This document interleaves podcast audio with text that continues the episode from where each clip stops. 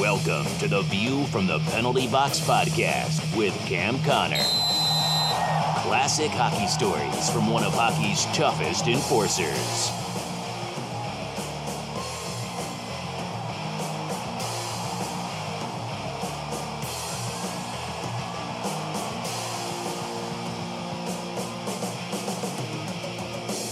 This is podcast twenty-one. I'm Cam Connor and my son Chris. So we are back, and we thought with the tragedy of the Saskatchewan Junior Hockey League team, the Humboldt Broncos, and their bus crash that they were involved in, we thought it would be uh, a great time to pay tribute to the team, to share some thoughts on what it's like to play in the in the juniors. And I know, Dad, that you had some really long bus rides yourself when you played junior in Flin Flon, Manitoba. So we the topic of today's episode will be about the Humboldt Broncos, but before we do, we have a few things that we'll discuss, and we'll start with the fact that, and I think it was episode one, maybe episode two, Dad, you predicted that the Vegas Golden Knights would make the playoffs. So they have made the playoffs, and as of this recording, they are leading two nothing against the Kings. So do you have any thoughts on that? And before you answer, I just want to say I noticed that none of the hockey teams that you've played for, the Rangers, the Canadiens, or the Oilers, made the playoffs. So you could talk about that, and you could talk about Vegas. Well, as far as the teams I played for, and, and they never made the playoffs, that's pretty interesting, but I'm pretty sure that I didn't have anything to do with that. So it's just uh, a coincidence, but uh, you know, they'll all be there next year, that's for sure. As far as the Vegas Knights are concerned, you know, I know George McPhee. I played with George, I hung around with him for many years. I could go on and on and on about my relationship with George. And uh, George is a very passionate man. He does what he has to do. Everything from, you know, he was, I think he played at one seventy, one seventy-five pounds, but he would fight the two ten, two twenty size guys. And if you wanted to throw punches for two minutes, he'd fight you for two minutes throwing punches like. So George is mentally tough and physically tough, and I just knew I just knew he had a passion for the game.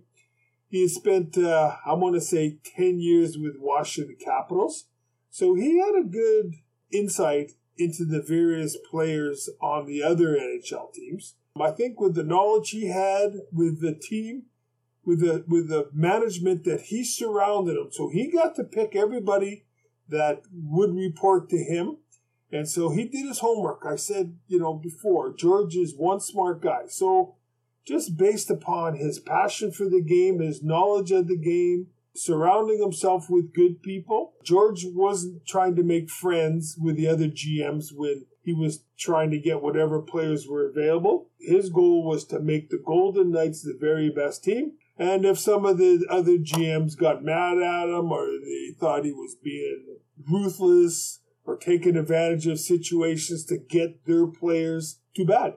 And so I knew George would do whatever he had to get a good team in there. And it's interesting to see how the city of Vegas has actually really supported the team.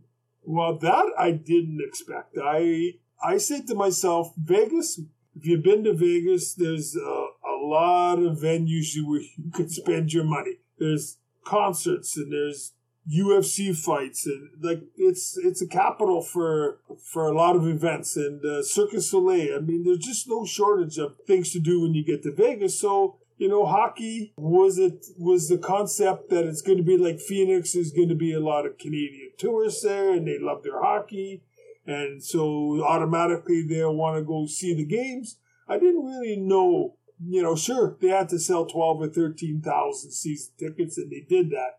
I think if you get a team like Washington was when they came into the league, I don't have my stats in front of me, but I don't even think they made the playoffs for ten years. They were the worst team. They were boring. They they didn't sell the game of hockey. And so I, I, I believe it struggled there for a long time. Same with Los Angeles. And so when you get a team in front of you that can entertain you, that can win games, that can score goals, all of a sudden, this is a more entertaining hockey game in front of you, and it starts to grow on you, and you got to get back to the next one. And so with Vegas winning all their games and doing very well, that helped sell the game their very first year. So what an awesome start, and congratulations to George and, uh, you know, all his players and management. Just an outstanding job. You know, Chris, yeah, I predicted to get into playoffs, but I got to be honest, I had no idea that they were going to end up, and I don't know if it was first or second in the league when the season was over for total points. I, I, I would never have guessed that. So I don't think there's anybody that would have been able to say to you that the Vegas Knights were going to end up second or first in the whole league at the end of the season.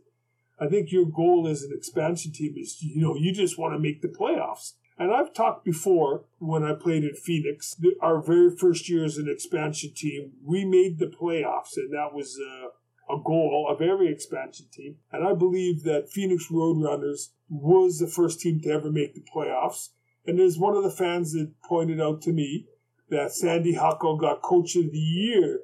So, you know, how bad a coach was he? That was the question. And he wasn't a bad coach, but he was a boring coach. Um, he played a style of hockey that wasn't selling the game. We made the playoffs, but it never sold a game of hockey in in uh, Phoenix. Whereas George's team, they got an entertaining team, and they're successful. So that's what you strive for. It's a team that could sell the game of hockey and win. And uh, that's exactly what the Vegas Knights have done, Chris. So your Twitter's been pretty busy, so we're going to go over to a couple comments from there. But before we do, we want to thank everyone for their feedback and reviews on iTunes. Appreciate the stars, we appreciate the reviews, and we read them, and they keep us motivated to keep recording. We also wanted to thank everyone who has purchased any View from the Penalty Box merchandise. We are thanking everyone by having a sale with the coupon code PENALTY, where you will receive twenty-five percent off any orders. So to order any merchandise, it's viewfromthepenaltybox.com slash merch. So again, uh, enter promo code PENALTY, and you'll save twenty-five percent. So we'll go to your Twitter account, which is Cam Connor N H L, and you've you posted a few things over the past few days. One of the first ones was you did a Twitter poll where you said, when a team with a lot of potential doesn't make the playoffs, whose fault is it typically? And the three choices were coaches, management, and players. And I don't know if this was indirectly aimed at the Edmonton Oilers or not, but they were a team, or are a team with a lot of potential who didn't make the playoffs. And so the results were forty-nine percent chose coaches, seventeen percent chose management, and thirty-four percent chose players. And I asked you before we started recording, because you didn't give your opinion, I guess you didn't want to sway the results. I thought you would have said coaches, but that's not your answer. So if you want to talk a little bit about that. Well, I think the key is, is you got a team with a lot of potential. So with a lot of potential, that means that the team has enough strength on their team to make the playoffs, to go far. And when the team doesn't live up to their potential, you know, you can never just point it's one person's fault. It's the management's fault for not getting the better players. I, I, I personally believe it's got to be shared. But as we all know, you can't fire twenty-five players, so it's usually the coach. And if, uh, you know, we know we got a good coach, and uh, he's just given mediocre players to work with, then you got to go above the coach and, and look at the, the manager to say, you know, it's your job to get that coach some good hockey players. When I see a good team that isn't making the playoffs, I know what a good coach should do. If he hasn't got real good players to work with, and you're a good coach, usually they get them to play, the players to play at another level or two above their potential. Because a good coach can motivate you every single game. And you, just like what's happening in Vegas, they've got, you know, what were, I, I don't know if this is, I don't mean it to be a negative, but cast off, guys that they didn't protect. So George got those players. Their coach has got them playing at another level that they don't believe that they're the fourth line players. They think, hey, We got to, the coach loves me. I love this new opportunity. And you can bring out that talent. You just need people that know how to bring out the player's talent. So I think it's a little bit of the coach's fault because, again, I believe a good coach can get you to play at another level. I've seen it over the years. I've seen some pretty shitty coaches, uh, as I've said in past podcasts, that say, well, it's not my job to motivate these guys. So they're taking the easy way up out, and just by showing up, they think that, you know, they should be uh, good hockey players every night. It's way more complicated than that. So to sum this up, I would say I gotta, I gotta, I gotta start with uh, at each level. The players, I think they gotta have some pride, and uh, they gotta do starting in practice. You play the same way you practice. So I've said before, you can't just show up to practice and go through the motions and then you turn it on for the game. Doesn't work that way. And it's a good coach. He knows that. So he's going to work you hard in practice. And when you have scrimmages in practice, there's going to be body checking. I, I think that the players, there's always, they, they got to take some of the blame when their team hasn't uh, reached their potential. The coach takes a lot of the blame because he's the ones that says, Chris Nyland, get on the ice. Cam Connor, get on the ice. Larry Robinson, get on. If you're just sitting on the bench and you're putting the wrong guys that play with heart and can make a difference on the ice, and you just keep them on the bench, then it's a bad decision on the coach's part. So the coach has got to know what each player can bring to the table and give that person an opportunity to be a leader. And then, as I said early, earlier, the management, if you just keep giving the players, the coaches, just minimum to work with, what's he supposed to do? You're not going to have a lousy team and he's able to bring it up to a better level. They're not going to win the Stanley Cup. They may not even make the playoffs. So I really do believe that that blame is shared between all three. But at the end of the day, you know, the manager can always fire the coach. The coach can't fire the players. He can bench them or try to send them to minors. So, and unfortunately, it does fall on the coach, because he's the guy between the players and the management. So at the end of the day, he's the one that's got to answer for how the team does. So how do you determine when it's time to fire a coach? Well, I mean, that's a good question, because there's been some good coaches that have been fired that probably shouldn't have. But sometimes the management, you know, they feel, well, there's a lot of pressure on me. We're not winning. I got to do something. So as I said, you can't fire twenty-five players. So out of desperation, they fire a good coach. For me, I think that if you, as a manager, know that you've got a good coach, I think that you've got to give him every opportunity to build that team and uh, help him every single year. And, you know, after two, three, four years, I keep adding some good players and they're not making the playoffs or they're not living up to their potential. I think that's the, but you got to give them, you got to give them time. You just can't give them two or three years. Like I saw at Edmonton, you know, there was two or three coaches that didn't last very long. And, you know, the word on the street, and, you know, it's easy to, to criticize after the fact, but I, I, I believe you gotta, you gotta give them, you bring them in there, you give them two, three, four years for sure. And every year you should see them going in the right direction, not going backwards. So I think it's a, a case-by-case as to when you make the move if you're a G M. And the last tweet that we'll talk about quickly was you. This one actually got a lot of interest, including from Chris Nyland. He said, or you said, hockey fans, curious on your thoughts on this. Are goalies fair game to be body checked if they leave their crease? And I would say going through your Twitter account, it was about fifty-fifty. A lot of people were saying that goalies are fair game if they leave the crease. Some some fans were saying that their equipment aren't made to be absorbing big body checks and uh, you should leave them alone. So what are your thoughts, Dan? Well, first of all, could you, uh, you do you remember what Chris Nyland said within the tweet? He just wrote, I kind of like that idea. Yeah. Which I interpret as if the goalie's out of the crease, he's fair game. I sort of agree with that. Um, you might talk to one hundred N H L players and get, you know, sixty different answers. But I agree with Chris.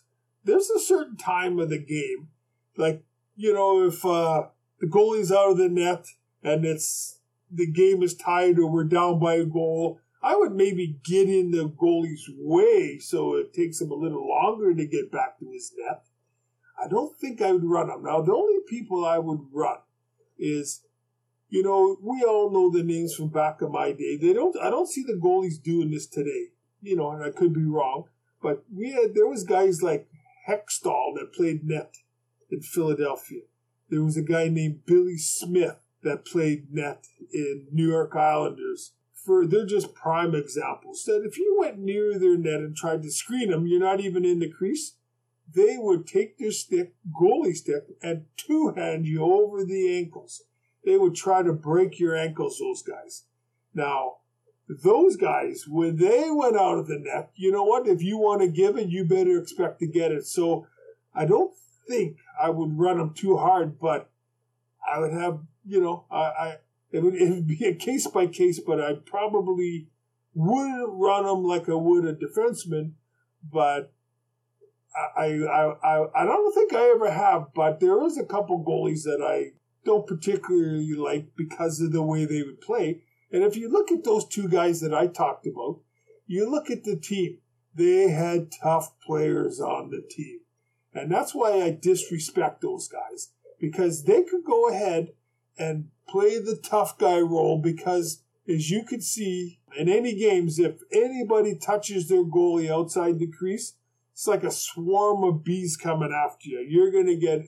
That's an unwritten rule. If somebody touches your goalie, go after that guy right away. So it wouldn't necessarily be one guy come after, we'll say, Chris Nyland, who ran the goalie. You would get four, five, six, and it would it would be a big kerfuffle on that ice. But these goalies that I've talked about, and there's only that's just a couple names, those guys, if you put them on a team that had no tough guys, believe me, believe me, those guys wouldn't be two-handing you over the ankles because they would pay a price. Every single person that got two-handed over the ankles would go after those goalies so quick, and all of a sudden they wouldn't be doing it anymore. But they knew that they could do it because they had all that backing. And those guys can't even fight. Hell, they're goalies, right? I mean, I remember I... Well, I won't even tell that story. Tell it, tell it. Well, I'll tell part of the story. I, I, I fought a guy one time when I was in the World Hockey. I didn't think I did anything to him, but he took his goalie stick and he broke it right over my back. Like it went in two. He alka-bunged me. So I got to go after the guy. He wants to fight me, but he keeps his mask on. He keeps both gloves on, and he's got the broken half of the stick. So how am I going to hurt this guy, right? I mean, how am I going to hurt him? So I went at him, and I, of course, I was, probably wasn't smart. I, I took my gloves off. But what what can you do? So somehow, no, I don't even know I should tell you. Well, I'll tell you. I'm a little embarrassed about this, but this guy pissed me off because he broke his stick over me, so I got to go after him. And somehow my head ended up under, behind his back. I don't know how to explain it. And knowing I can't hurt the guy, this is embarrassing, but I'll tell you, I ended up biting the guy. Just like Mike Tyson did. So, Chris, you got me embarrassed here. But I I bit the guy. And I know after the game, I had a friend on the other T V come up to me and he said, I saw so-and-so in the shower. Did you bite him? I started laughing. I said, well, I did. Because I what could I do to the guy? And that's all I could do. And it was just at the spur of the moment. So, just in case, uh, that's the only time I ever bit anybody. So, that's a little embarrassing. I probably should delete that. You go wild when you fight. We know that, so it's, it's, we get it. So yeah, I'm kind of embarrassed, but yeah. So just to sum it up, I think that uh, I think that the goalies, if they just go out of the net and they move the puck and they're coming back, for me personally, and and and they just want to stop pucks, I'd leave those guys alone. But the guys that will two-hand you and play the tough guy role, when they get out of the net, you know, you'll find that those same guys will try to get in your way near them, and they'll do everything, you know, to prevent you from getting at that puck, and you should be able to do the same thing. So, so there's certain goalies that definitely deserve to get run, just based upon, you know, and, I, and I'm going back to my day. You don't see too many goalies today ever doing anything to hurt anybody in front of the net. Not, not very much at all. So I would say today I wouldn't run them, but back in the day, certain guys I probably would think about it. And maybe bite them. Yeah, I'm never going to live that down, I can tell.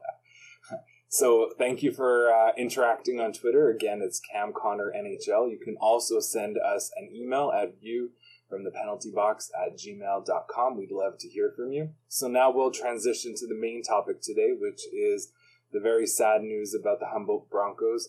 I think as of today's airing, there have been sixteen people that passed away in the big bus crash.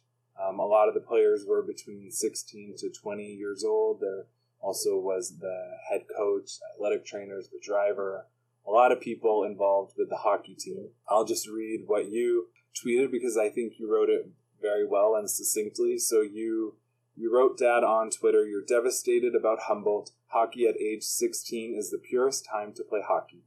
They make just a stipend to get by with long bus rides to get to games. The players play hockey because they love it, because they love their teammates, and because hockey is in their D N A. Rest in peace." And then you talked a little bit about the importance of a coach in junior hockey. So you said, "To Humboldt Broncos head coach Darcy Hagen," hopefully I'm pronouncing it right, "a junior hockey coach is a hero and mentor to his players. He not only makes them better hockey players, but he's training boys how to become men. A coach's love of hockey takes them away from their own family again for a little money. Ask any pro who their hockey hero is, and I bet a lot would say their junior coach. Mine was Patty Janelle, who was one of the only people who said I could make the N H L. Darcy Hagen, thank you for leading our boys. Canada mourns your loss and acknowledges your dedication." So do you have anything more to say about this tragedy? And then I guess you can talk about your time in juniors and all the long bus rides that you took. Well, I don't think there's anything left to be said about uh, the Humboldt Broncos and, and, and, the, and the bus crash. I know, seriously, like I know when I played in Flin Flon, our closest bus ride was a nine-hour bus ride away. Then we would go on the road for two to three weeks, and we'd start, and for you Americans that are listening, you might want to get your map out. We would start in the province of Manitoba and go all the way across the prairie provinces to British Columbia, playing all along the way in the various cities and then playing all the way back. And uh, by the time that three-week bus trip is over, you're pretty happy. What happened to Humboldt? I used to think about that thirty, forty years ago, that I wonder why I've never heard of any buses crashing or accidents and people killed. In Flin Flon, I remember, as I said, our closest game was nine hours away from Flin Flon. After the game, you can't sleep, you're wide awake, and uh, I would stand in the very front of the bus, talk to the bus driver for hours and hours and hours, and some guys, I guess, could sleep or read or whatever they did back in their seats, but I stood up for four, five, six hours straight, just watching the roads at nighttime with the bus driver. There's been many nights. It's a two-lane highway. It's two in the morning, three in the morning, and that snow's coming down, and I can't really see much. And I would say to the bus driver, "Hey, could you see the roads?" And they go, "Oh, yeah, pretty much." And I was always amazed at these professional bus drivers. I said, "How the heck are you staying on the road? I can't even see." You know, we'd be going through the mountains in a bus, and, and I'd be a little bit nervous, but these, these bus drivers were great. All the years that I was on buses, I can't even say we came close to having any problems, you know, going out of our lane or slipping or sliding on the road or anything like that. And again, these bus drivers, they knew they had a precious cargo on board, and uh, they would go the speed limits, I guess, and uh, make sure we got to our destination. But I don't ever remember us saying, "Well, the roads aren't very good, so we're going to pull over here for the night." We just trucked on through. So I often wondered why there wasn't more accidents. And I, I kind of chuckle, you know, when I played in the W H A, we had guys from the Ontario Hockey League playing with us, and I overheard them one day, and they would say, "Oh, I can't believe we've got these long road trips.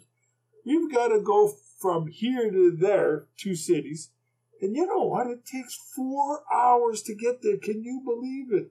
And I remember I started laughing. I'm saying, guys, out in the Western Hockey League, four hours is a piece of cake. You know, with all the travel and all the different teams, uh, I'm very surprised it's taken this long for this to happen. And you actually reached out personally to one of your fellow uh, Edmonton Oiler alumni, Chris Joseph, who lost his son, Jackson. And it just shows what a small world Canada happens to be, a small country, because I work with his daughter. So he lost his son, she lost her brother. And so I know he appreciated you reaching out to him and how tough that must be. And he actually went and did an interview a couple days, maybe three or four days after Uh, his son passed, and the reason he did that, we think, is to show people just what a special, a special guy his son was, and he wanted to make sure people knew that. Well, I take my hat off to him. Um, I I thought about that. We all saw that interview um, by Chris Joseph, and I know for me that I probably would want to do the same thing if something happened to somebody I loved or in my family. But I know that I wouldn't be able to talk. That, uh, so I take my hat off. He's a stronger man than me. I just, I wouldn't be able to get the words out. And I don't want to make a spectacle of myself. And uh, I, I couldn't have done it. He's, he's a stronger person than me is. So I know that you wrote some notes about some special junior hockey memories that you have. So if you want to share some some thoughts of your time playing junior. Well, you know, when uh, you and I discussed what topic it's going to be today, I decided that maybe I better just put some bullets down as certain thoughts come in my head, and I write it down. And, you know, in no particular order, there's just certain things that maybe is a little amusing, maybe it's interesting, maybe nobody cares, but I'll just tell you a few of the things that I've written down about traveling on buses. And I did more than my share in junior hockey. And I played at that same level as Humboldt. I played in Manitoba, and there was a team called Saint Boniface Saints. And uh, we had three or four hour bus rides uh, in junior, and obviously less. So I've been traveling in buses since I was about sixteen, seventeen, you know, with the hockey teams. And even when I got sent to the minors and with the Rangers, well, what do you think? They don't fly you anywhere because everything is a bus. So I, I've spent more than my share of bus rides, that's for sure, playing hockey. And so some of the things is pretty weird what I'm thinking about here. But let's go back to junior. And back in my day, in the Western Hockey League, so that was the top junior league in Canada, in Flin Flon, we were not a wealthy team. They made us work in the mines. We worked four hours in the morning in the mines. The hockey team was subsidized by the mining top, mining company called Hudson Bay Mining and Smelting. And that's who we worked for. And so we succeeded, um, we stayed in the Western Hockey League because our expenses was written off by the mines. And as things started going downhill for the mines, Flin Flon had to leave the Western Hockey League, and they are in the Saskatchewan Junior Hockey League. And so it's a little bit different. But not being a wealthy team, we would only draw anywhere from two hundred fifty to five hundred people to our games. And, you know, I don't recall what some of the other cities, but you were losing money back in my day when you owned a junior team. There's probably a few that made money. Today, it's not uncommon to have four or five thousand in the stands, first-rate arenas. That wasn't the case for us. So when we would go on the road, this is pretty funny. We had one pair of hockey underwear. That's all the team would buy us. And and again, it, it's not like today where you it's like kind of like pajamas, the top and the bottom. Back then, it was like one long piece of underwear with a trap drawer with a button for your butt area if you have to go to the bathroom. And uh, it was, like I said, one length. So when you're playing junior, I mean, especially when you're getting lots of ice time, you're sweating. And when the game is over and you got to travel to the next city, they would uh, just we were told just put your equipment and everything that you're wearing in your hockey bag, and the t- trainers carry it out, throw it under the bus, and you travel to the next city.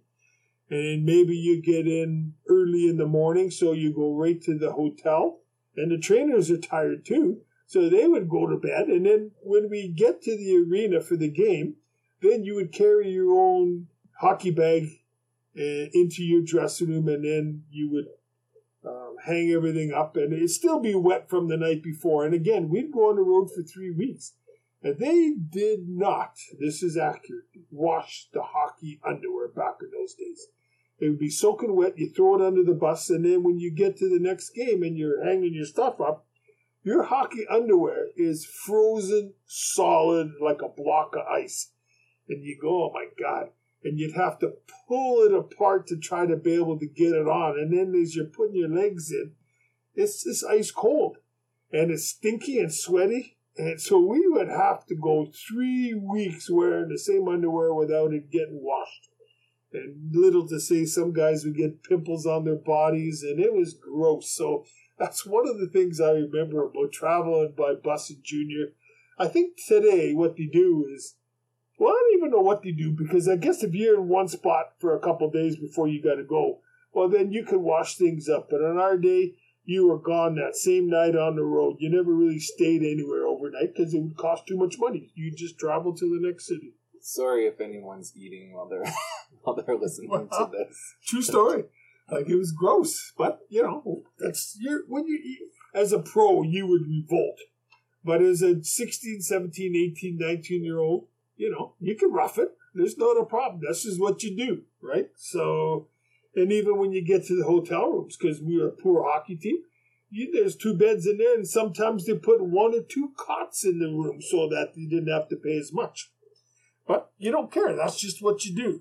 You know, again, when I think about bus trips, uh, sometimes those buses saved my ass. I know that. Um, there was a couple cities, and I may be wrong because it was many years ago, but I remember when I was with the Winnipeg Junior Jets before I went to Flin Flon, there was a city called Yorkton, Saskatchewan, or a little town, whatever it is.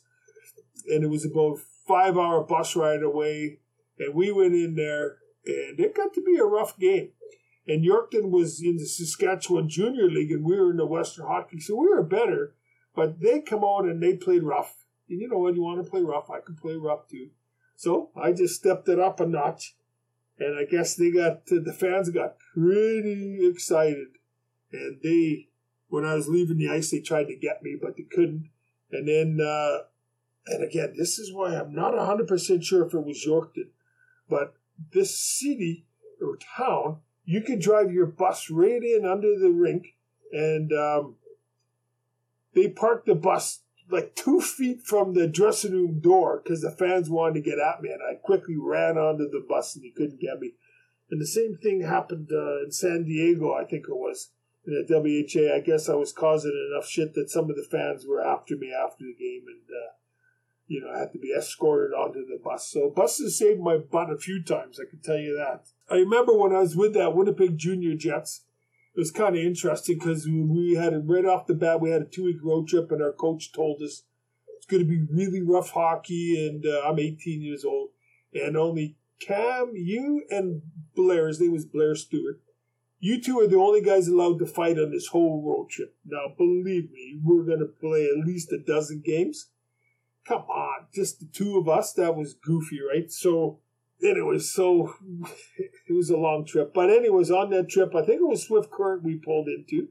And as we're coming into town, a bunch of people knew it was the hockey team's bus, and they pelted it with snowballs, just a lot of them. So the coaches, they said, they just pulled the bus over, and they told us to get out and go get those guys. So we were running in and out streets chasing these guys that threw snowballs at our bus. We didn't catch anybody because, you know, when you're getting chased by... Not that I was ever chased by cops, but I know you can run if cops are ever chasing you. So these guys, they knew that they probably couldn't take the hockey team, and they ran pretty quick. And so, you know, the coach told us to go get them, so we, we chased them through the neighborhoods. That's pretty weird, isn't it? I remember we were in the minors, Rangers farm team, and this is nothing really to do with bus trips, but I was just thinking, the bus wouldn't. We, we it, it was a standard bus, and uh, it, we just wouldn't. It, it was it, it, we couldn't get it started. We're in the middle of nowhere, so the bus driver had all of us get out behind. And if you've traveled on a bus, it's especially in the winter, it's pretty dirty in the back of the bus. So they had us get out and push this bus, and we got it going. And the bus driver popped the clutch, and then he got this thing running. So I remember all of us come back just blacker than hell from pushing a bus. So that's the only time I ever pushed a bus is uh, with, with the hockey team on the road. One of the things is when you do travel with hockey teams, you know, these road trips, they're long, but again, you're young and you can handle it. I think as you get older, it's not so much fun. But one of the things buses do for you is we're together for X amount of hours. And we would just move around on the bus, and you go sit with somebody, and you get to know each other through hours and hours of talking on the buses. And uh, as you get to know people as people, you start to bond together, and you start to play as a as a unit instead of twenty individuals. So the buses, there were some definite benefits to these long road trips because there was nobody else but us, and that was it for two to three weeks. And again, you get to know each other. And there's some really positive times that, you know, you spent just sitting there talking to somebody who you didn't know that well, but, you know, he's awake and you're awake, everybody else is sleeping, so you go talk to each other. And um, it, it, it made it made for a like a, a pretty strong team. So when I when I think of some of those things about bus trips, uh, it was uh, actually kind of a blessing. One of the things though, also with the Winnipeg Jets, the guy that owned the team, he also ended up owning the Winnipeg Jets. His name was Benny Hatskin, pretty wealthy man. So he would come on some of the road trips with the Winnipeg Jets. And so when you're traveling for hours and hours, they always have bathrooms in the back of the bus. So Benny would get up and he'd walk through, because everybody sits in the same spots on buses. So the management always sits in the front two or three seats. Players behind him, so Benny would be in the front seat, you know, and so he'd have to go to the bathroom, so he'd walk to the back of the bus. And anybody that's been in any of these buses, and for the most part, they're pretty stinky back there, so Benny would go back there, and if he had to take a leak, he'd stand over the toilet, and the bus is driving, and the bus driver, he had a sense of humor, and what he used to do, when he figured that Benny had his pants down and was peeing in the toilet, he would start swerving the bus. Benny would come out and he'd peed on his pants. And he'd say, what the hell are you doing? You know, and the bus driver would say, oh, a deer just ran out in front of the bus. And he, you know, we just started laughing. And I don't even think that the owner ever caught on, but he'd do this three or four times. An old, uh, old bus driver, he kept it interesting for us, so. Whatever happened to that owner? Is he still alive? No, Benny's not alive today, but, you know, he was uh, a pretty good guy for hockey. You know, the rumor was he was associated with uh, mobsters. I don't know if that was true, but, uh, you know, it was good that Benny had the money and he went and brought in some hockey teams like the Winnipeg Junior Jets. And, again, he was responsible for bringing in the Winnipeg Jets of the World Hockey. So hats off to you, Benny. You know, these bus trips, yeah, you can sit and talk to guys, and uh, you try sleeping, and you you know, I don't know about the buses today, but back then, oh, you would be on them so long, your butt would get sore, you'd have to just stand up because you're getting stiff, and if you were a vet, you got, you know, you get two seats, and if you were rookies and there wasn't enough, you have to sit with somebody else.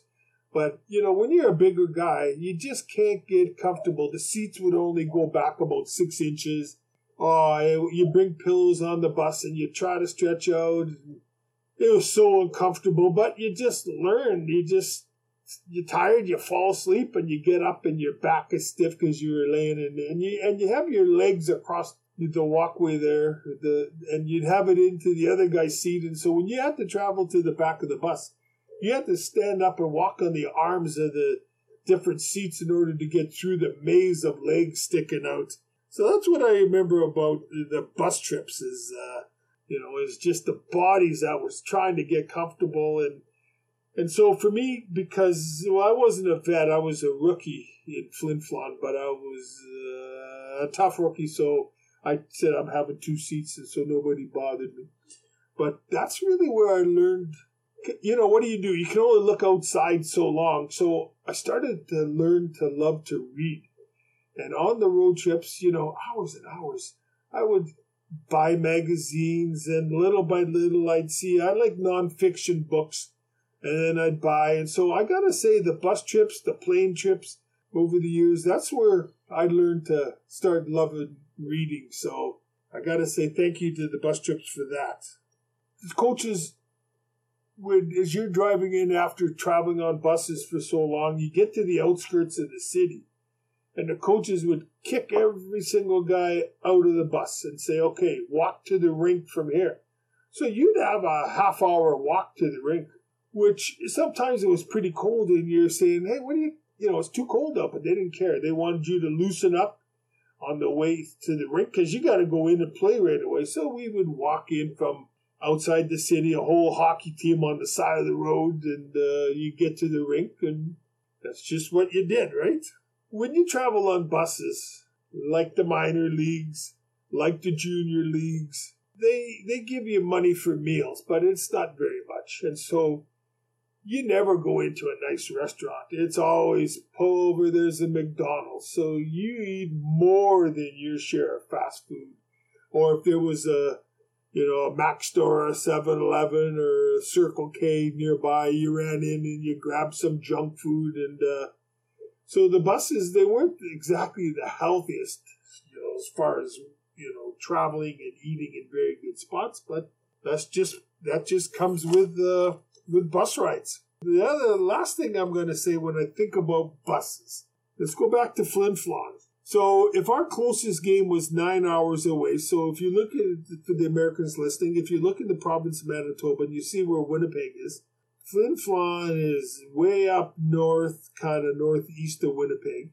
So when teams were coming to play us in Flin Flon, if it took us nine hours to get there, you knew it was at least a nine-hour bus ride for another team to come up and play us. And so our coach always made sure that he had a tough hockey team in Flin Flon.